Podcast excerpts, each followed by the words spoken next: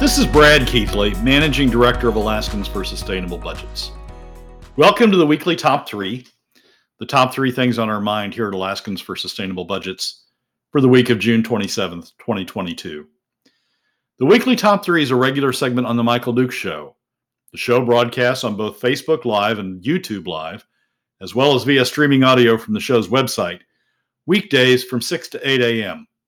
I join Michael weekly in the first hour of Tuesday's show from 6:25 to 7 a.m. for a discussion between the two of us about our three issues. We post the podcast of our discussion following the show on the Alaskans for Sustainable Budgets Facebook, YouTube, SoundCloud, Spotify, and Substack pages. Also on the Alaskans for Sustainable Budgets website, as well as the project's page on national blog site medium.com.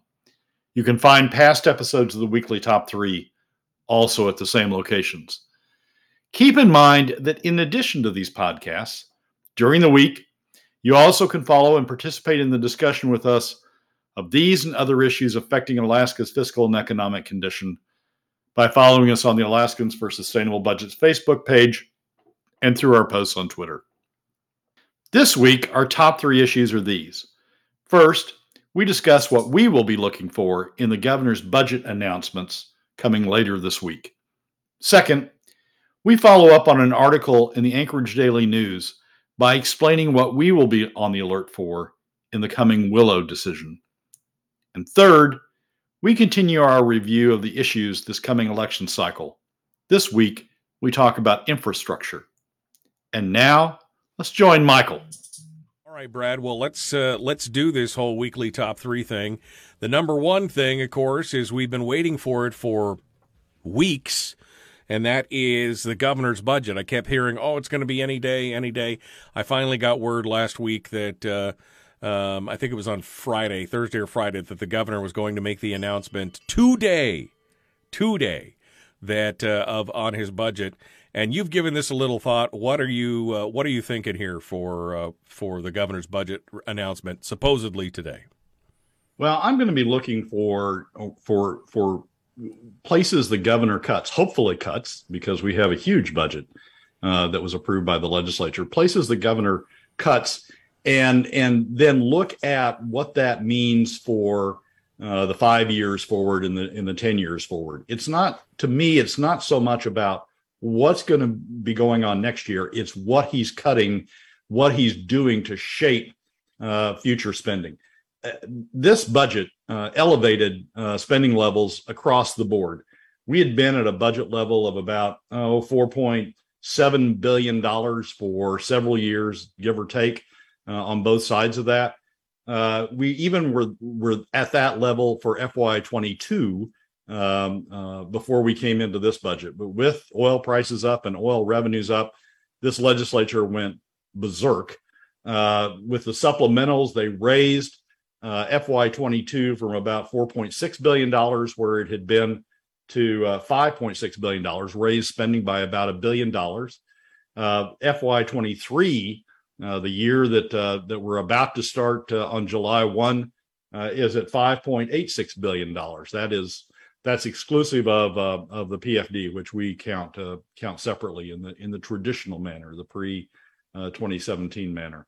So spending is way up, a billion dollars for FY22, counting the supplementals, uh, another 200 million dollars on top of that uh, for for FY23, and we're going to be looking at what that means long term. Uh, operating the operating budget, the agency budget uh, is up from $3.92 billion in FY21 to $4.27 billion, up $300 million. The, the statewide budget, uh, statewide operating budget, is up from $400 million to $780 million between FY21 and FY23. Capital budget's up. Wait a second. Let, let's go back to that just for just a hot second. That's a doubling of what just had from 400 million to 780 million. That's just this shy this side of a doubling of that budget. It is. And and and it's all in FY23. I mean it's a Right. FY22 was 400 million dollars and, and FY23 is 780 million dollars. The capital budget is up from you can do the multiple on this. The capital budget is up from 20, $240 million uh, in FY21 to $820 million uh, in FY23. So the all, all categories, the agency budget, statewide uh, uh operating budget, and the capital budget all have exploded in the FY23 budget. Now, some of that is one-time spending. So, for example, in the in the statewide budget, what they did was prepay was was was come current on the oil and gas tax credits, and then prepay uh, the estimated uh, remaining oil and gas tax credits uh, over the over the remaining few years. Um, so you've got you've got some one-time money in all of these budgets, but you've got some increased spending on on continuing items in these budgets as well. Frankly, what we hope the governor does, I doubt he does it, but frankly, what I hope the governor does is say, here's what I'm doing for FY23, and here's my 10 year plan going forward uh, from FY23. Here's here's how I get spending. Here, here's the one time money. Here's why it doesn't disrupt our plans to continue to keep uh, spending under control uh, going forward. If the governor doesn't do a 10 year plan, then I'm going to step in and do a 10 year and, and figure out what's one time money, what's continuing, and what the 10 year plan is. My concern is that is that what we've done with FY23 is we've reset uh, the table that we had the table that we had it down to about 4.7 billion dollars in spending, and now as a as a result of the increases that we're that we're doing uh, in uh, in the in the uh, agency budget, in the statewide budget, and in the capital budget, that we've reset the table to a significantly higher level than that, and the new baseline going forward uh, is going to be significantly higher uh, going forward. If we've done that, that's it's a recipe for failure because as we've talked on the show time and time again, uh, oil prices, when you look at the futures market, oil prices are going back down. Uh, volumes aren't going to make up increased volumes aren't going to make up for uh, for the decline in oil prices that we see in the futures market, and so revenues are going to are going to moderate in the years ahead. If we've reset the table to higher spending levels going forward, uh, then we've just created you know an even greater burden uh, for ourselves to deal with. So to us, the important thing the important thing in in in the bud in the governor's announcement on the budget is not only what's he going to cut, but is he is he is he resetting the table the expectations table from a higher level down to down to you know back to where we were uh, before we before we ran up the uh, ran up the the spending this year. One of the countervailing factors, frankly, is going to be his opponents, uh, uh, Bill Walker and Les Gara, are going to be looking for opportunities to, you know, claim this governor's insensitive again, to claim that any vetoes uh, are vetoes of necessary, essential, uh, uh, needed spending. and so the governor is going to, you know, try and is going to be walking a tightrope between uh, between you know uh, trying to get spending back down and and not you know creating a 2019 situation where people sort of exploded uh, at his spending cuts. I well, I think it's I think it's important that that the governor send a message that yes, spending's up this year, but it's on one-time items. It's on things that that that we had an opportunity to do because of revenue, but we're going back down uh, and we're and we're going to get back down to the levels that we were before. Well, I mean, let's. There's two things there. First and foremost, uh, you know, I think yes, I, I agree. I think it, it, it's we're going to need to look at what is he changing in the future. One of the things that we've really had a failure in leadership in this state from pretty much every governor is this lack of a long term. sure, we'll put this program in place now, but what is it going to cost us in ten years? You know, sure I could do this now, but whatever, you know, that we've had this lack of long term vision. It's only, it seems like it's always been election to election instead of where does this programmer's this spending thing take us in 10 or 15 or 20 years? And so, yes, you're right. We definitely, I, I, I like the idea of looking at the cuts and looking at the budget and saying what is he what is he going to do that's going to shape us 10 to 15 years down the road? But secondly uh, you were just talking about Gara and uh, Walker trying to take advantage and trying to you know spin this into you know again the apocalyptic draconian the sky is falling all these cuts everything's essential.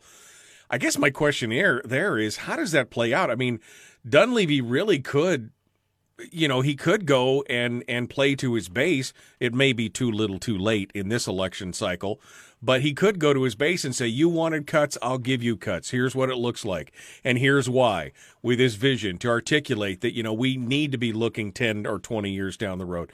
Do you think he does that, or do you think he plays the safe route and just says? Here's a little cut. Please don't hurt me. I mean, you know, what what do you what do you think?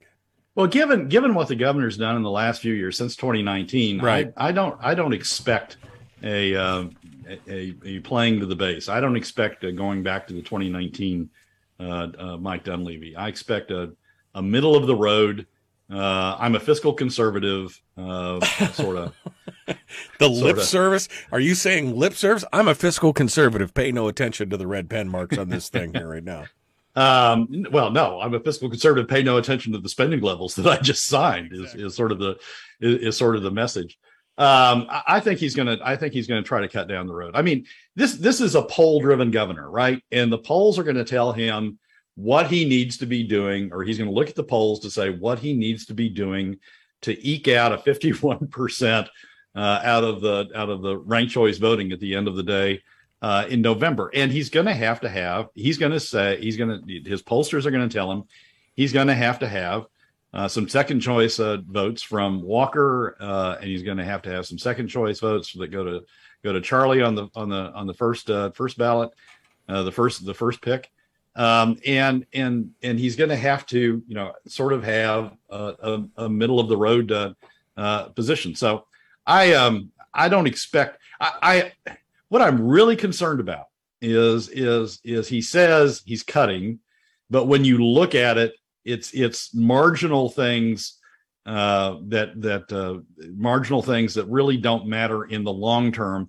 Look good, can say that he's that can say that he's cutting, but he leaves in place this sort of pent up push, increased push that's uh, that's occurred in the in, in, between the supplemental and the and the and the FY23 budget leaves that in place. And then when you look at a 10 year plan, uh, a 10 year forward that uh, that we've got an increased base that we're dealing with. I mean, we've already got uh, a situation going forward where we're going to be, you know, costs are going to be pushing up, spending is going to be pushing up because inflation is is significantly higher than it has been in the past. So inflation is going to be pushing uh, some of those costs up. So it's I I'm I'm concerned that what we have at the end of the day after the governor's announcement uh, uh, particularly if he doesn't show a 10 year plan. What we have at the end of the day uh, is, uh, is, is some nibbling at the edges, but uh, but not a significant change in the in the increased forces that got unleashed during this last legislature. Uh, Jim says in the chat room, we still have one of the lowest state budgets in the union.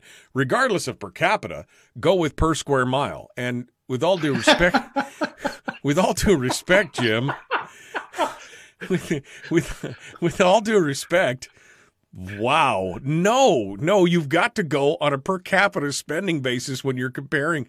You have to look at the amount of money spent on government per person to even have it make sense for comparatives. I mean, Alaska is one third the size of the U.S. If you did, yes, if you looked at it on a per square mile basis, you're right. We have the lowest budget ever. Uh, if you look at it on a per capita basis, no, that's not quite right. So I'm just, I, no, Jim, sorry, that doesn't work out. That's not how you factor those kind of things. Uh, because, you know, yes, the 15 cents per square mile that they are paying, uh, spending on Alaska government, you're right, looks incredibly low but it's just not the way uh, it's just not the way you are. You know, uh, I got I got to give points for creativity for that. That's the first time I've ever heard anybody try to do it on a per square mile basis. Yeah, no, no, per square mile basis. That's not uh, that's not how we do things here in the long run. Um, and when you say oil prices going down, I'm just going back and looking at some of the comments here.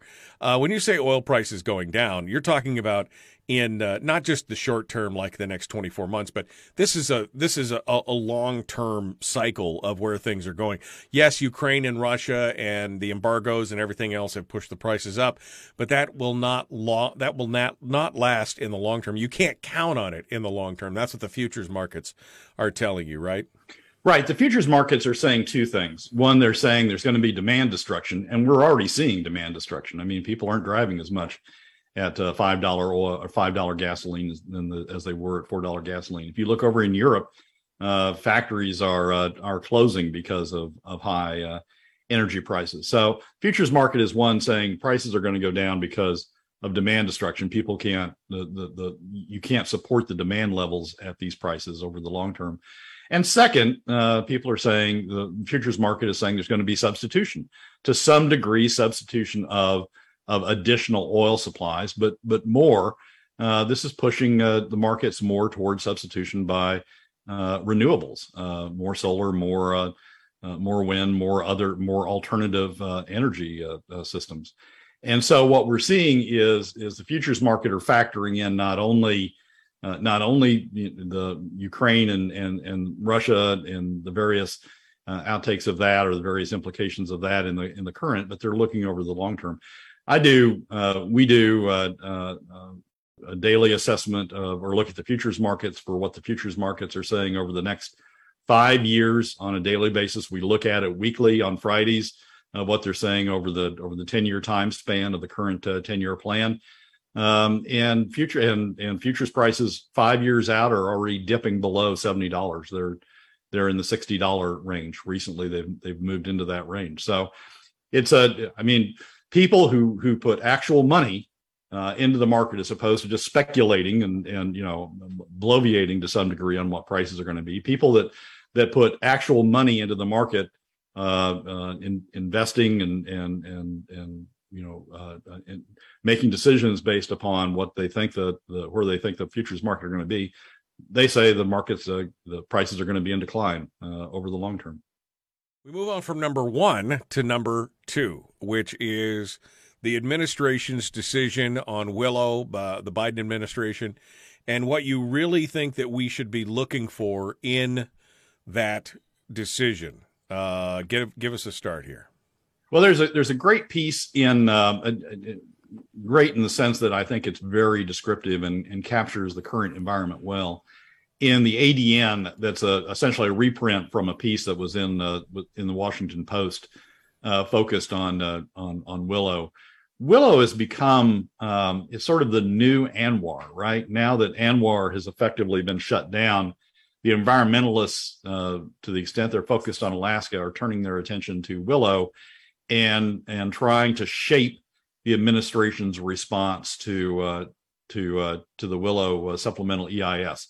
For those that for those that uh, want to catch up a little bit, remember that Willow got approved during the the EIS, the environmental impact statement got approved during the Trump administration, uh, but it was the courts found it to be deficient, uh, and the court in Alaska, district court in Alaska, found it to be deficient uh, Conoco and the BLM agreed to do a supplemental EIS. They've been working on the supplemental EIS, and given the drumbeat of environmental uh, uh, uh, discussion that's been going on with Willow, it's likely that uh, that the the that the BLM is nearing uh, the end of the supplemental EIS, about to publish it and come forward. So the the article that's in the ADN, the reprint from the from the Washington Post uh, uh, article, is uh, sort of captures uh, a lot of what's going on with Willow.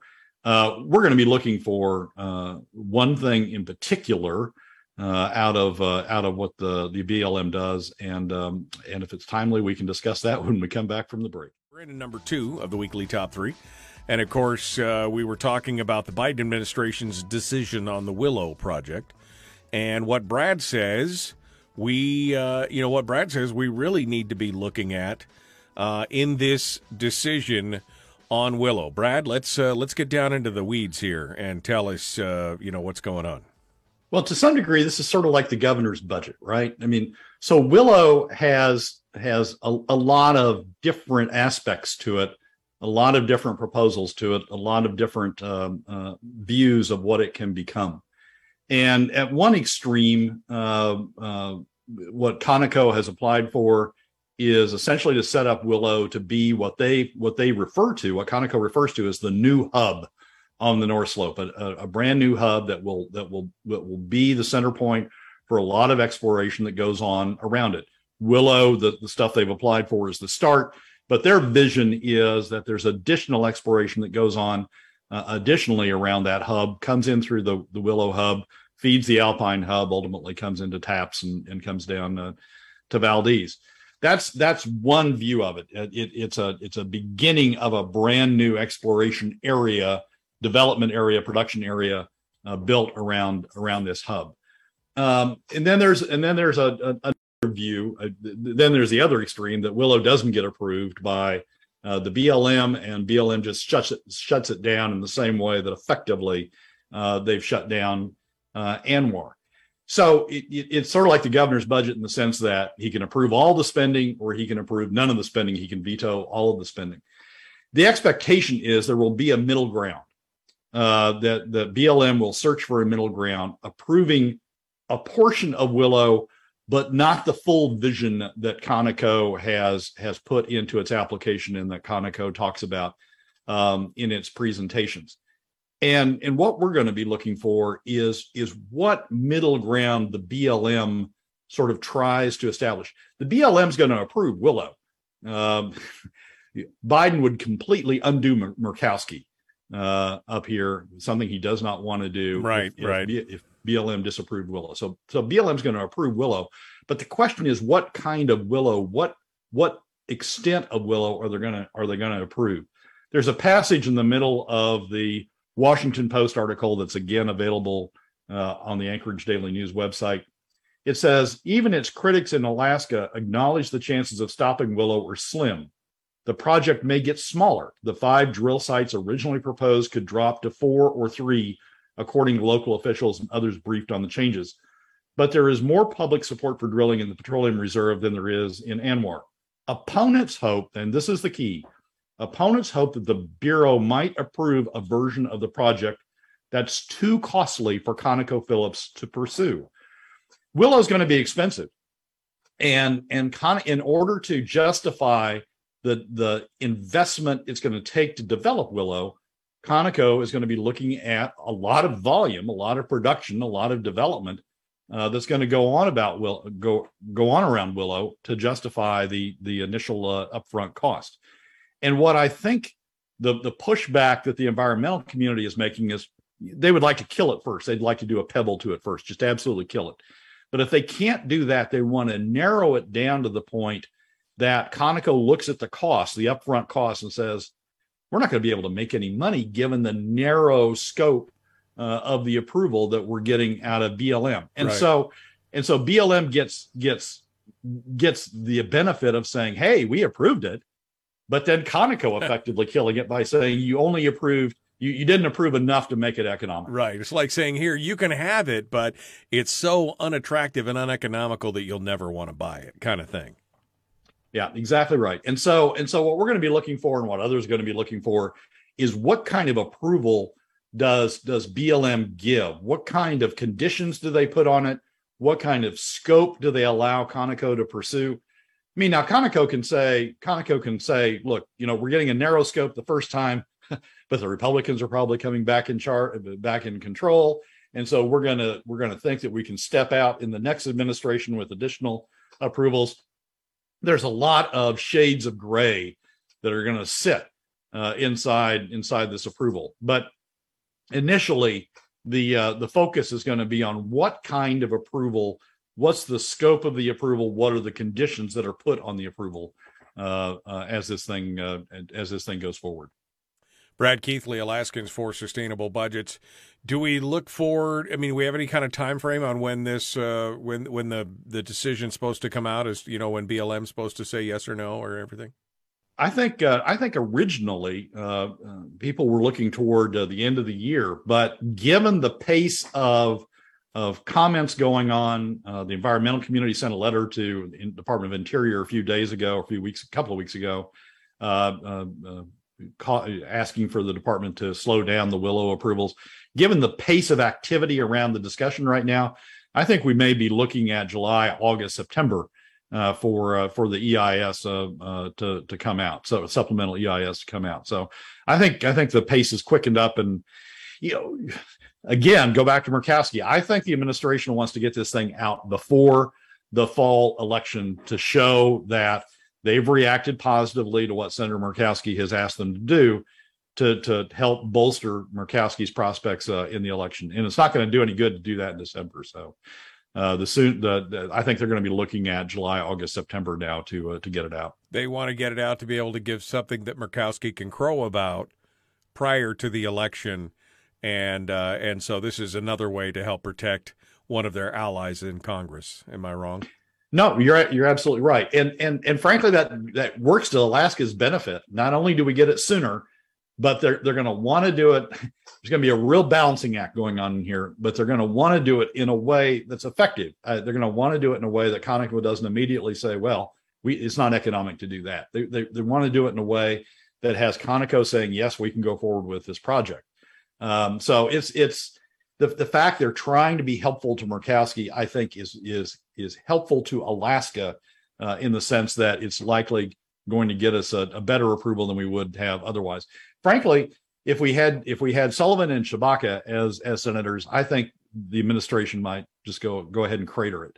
The fact that they're trying to keep Murkowski, the fact they're trying to to to show that they're responsive to Murkowski is uh, is benefiting Alaska.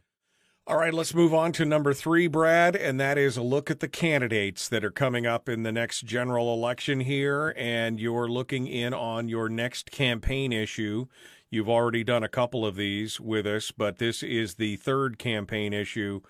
Uh, this week, we're talking about infrastructure, um, jobs, growth, capital budgets, etc. What do you got? Well, a lot of candidates, I think, are going to run this election cycle on infrastructure, that they support infrastructure. And that's a code word for jobs. Uh, they're going to say, you know, we're trying to increase jobs, uh, construction jobs uh, throughout the state, what the state can do to push for construction jobs. Uh, and we're trying to increase the infrastructure in the state so that it so that it makes commerce easier, makes business easier, makes business uh, less expensive uh, throughout the state. Um, and and there's a theme as we look at these campaign issues. My reaction is, our reaction is, that's fine, but who's going to pay? Who's going to pay for this for this infrastructure that you want to that you want to fund? And some candidates are some candidates are saying uh, that uh, they're going to fund it through uh, uh, lower PFDs. That right. That, you know they'll just take the money out of the PFD, and so essentially what they're saying is middle and lower income Alaska families will be paying for the infrastructure, not the not the top twenty percent, but middle and lower income Alaska families will be doing this infrastructure on the back of, uh, of, of middle and lower income Alaska families. So essentially, they're going to be arguing that we that we need to increase jobs, we need to increase you know construction contracts, construction profits, they won't say that, but that's what they're talking about. Right. Uh, and and we need to increase all these things. But when it gets down to who pays, we don't want our donors to pay. We don't want our contributors to pay. We don't we want, want to same, push it on the Yeah, we don't want the same people that are benefiting the contractors. We don't want them to pay. We want the lower and middle income families to pay. Yeah, exactly right. So the question that needs to be asked all these times when people talk about increased spending either on K-12 or infrastructure, who pays? Who are you proposing pay for it? I don't really care about your increased spending plans. Who do you want to pay for it? That tells me more about you as a candidate than anything else. Well, and I think Jimmy just stole my Jim. I'm sorry, not Jim, uh, not Jimmy, but Jim just stole my thunder in the chat room when he says construction jobs are temporary jobs. That's the whole thing about government creating jobs. They're almost always temporary, unless they are government jobs. They're almost always temporary or or uh, or fleeting or finite. The private sector is what creates jobs. Get out of the way of the of the private sector and let them create that wealth. Let them create those jobs and stop pouring money into the economy in temporary spits and spurts and and um and uh, you know uh, uh, facilitating this this business model of many businesses who are dependent on those government contracts, rewarding them for that kind of behavior. Yeah. I'm going to be very skeptical of candidates who say that uh, that they're that they're big on infrastructure. That their plan is to go build a lot of infrastructure, unless and, and nobody's going to do this, but unless they step up and say, and we're going to fund it equitably, all Alaska families are going to pay for it, as opposed to just pushing it on the backs of middle and lower income Alaska families. One minute left, Brad. Final thoughts here before we let you go. Well, quickly, I think I, I think we're going to see a lot of these campaign issues through the through the course. We're going to talk about a lot of them. Uh, they're all going to be, you know, spending plans.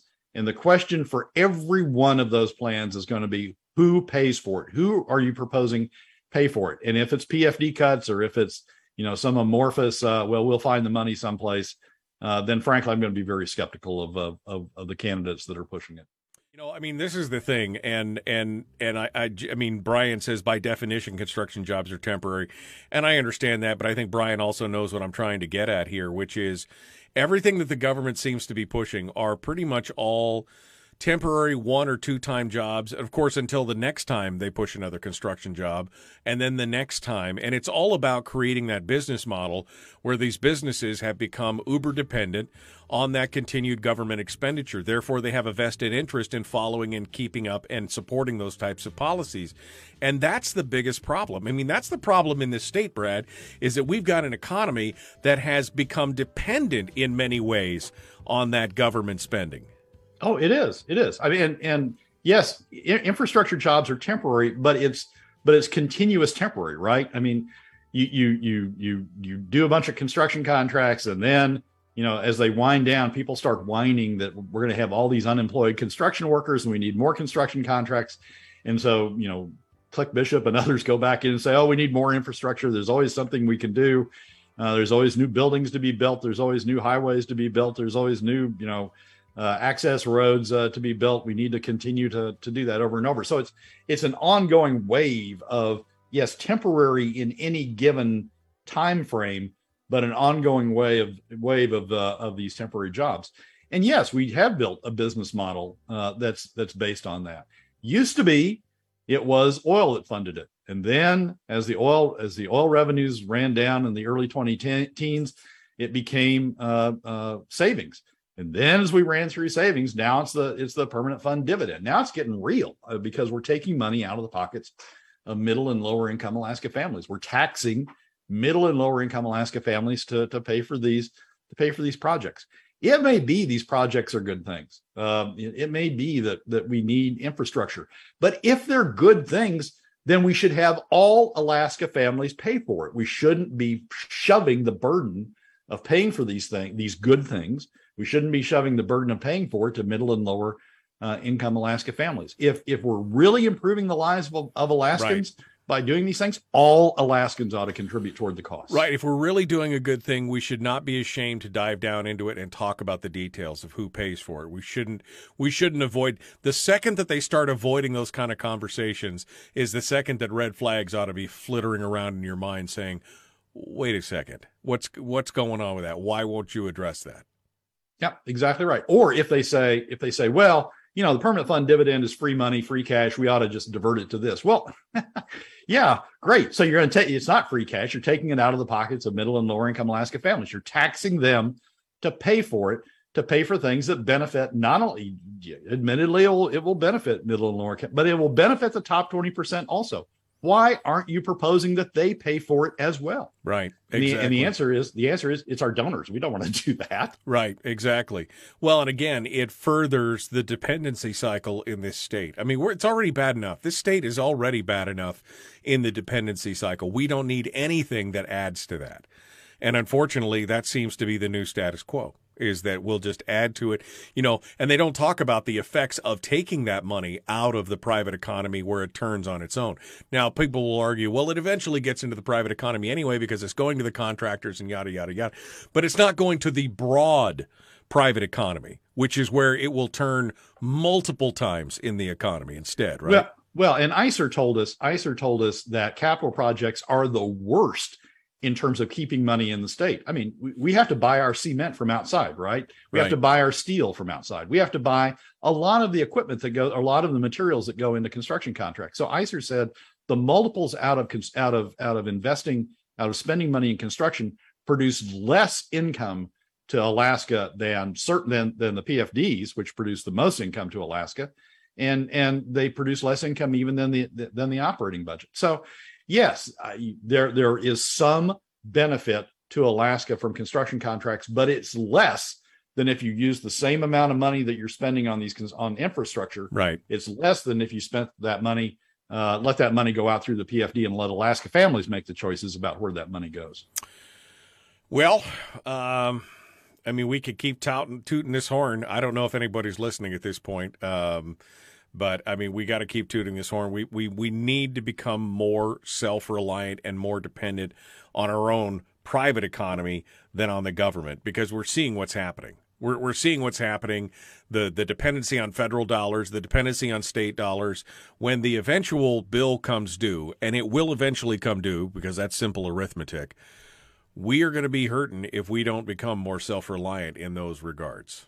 Yeah, and you can't you can't tell it by looking at the R or the D behind behind the name. I mean, yeah. Click Bishop is one of those who pushes spending over and over and over. Steve Thompson's been one of those who's pushed infrastructure spending at the expense of middle and lower income Alaska well, even over and over and over. Yeah, even so you have to you have to dig into the candidate. We, even Will Stapp, the new uh, new candidate, Will Stapp. I mean, nice guy, had him on the program, but even he is touting that same line, and that is worrying to me in light of everything that we're seeing right now. We've got to we've got to learn to live within our means. We've got to learn to keep that money in the private economy in the biggest way and get out of the way of private industry and let government be the smallest portion, the smallest function in the state.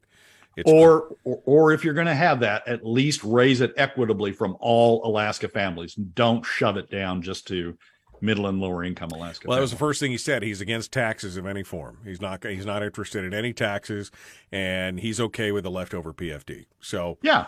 Well, it, so so what he's saying is, I, I don't want taxes on the upper twenty percent. I want taxes on middle and lower income Alaska families. That's my right. idea of of where taxes ought to be. Uh, that's just, I mean, that's that's that's Click Bishop. That's yeah. that's Steve Thompson. That's not that's not getting us closer to where we need to be. Exactly. That's just that's just embedding us further in uh, in where we've been. Brad Keithley, Alaskans for Sustainable Budgets. Thank you, my friends. Good to hear from you. Michael, as always, thanks for having me. We will see you next week, my friend, with the governor's budget in hand. We'll see where we're at. Well, that's a wrap for another week's edition of the weekly top three from Alaskans for Sustainable Budgets. Thank you again for joining us. Remember that you can find past episodes on our YouTube, SoundCloud, Spotify, and Substack pages and keep track of us during the week on Facebook and Twitter. This has been Brad Keithley, Managing Director of Alaskans for Sustainable Budgets. We look forward to you joining us again next week on the weekly Top 3.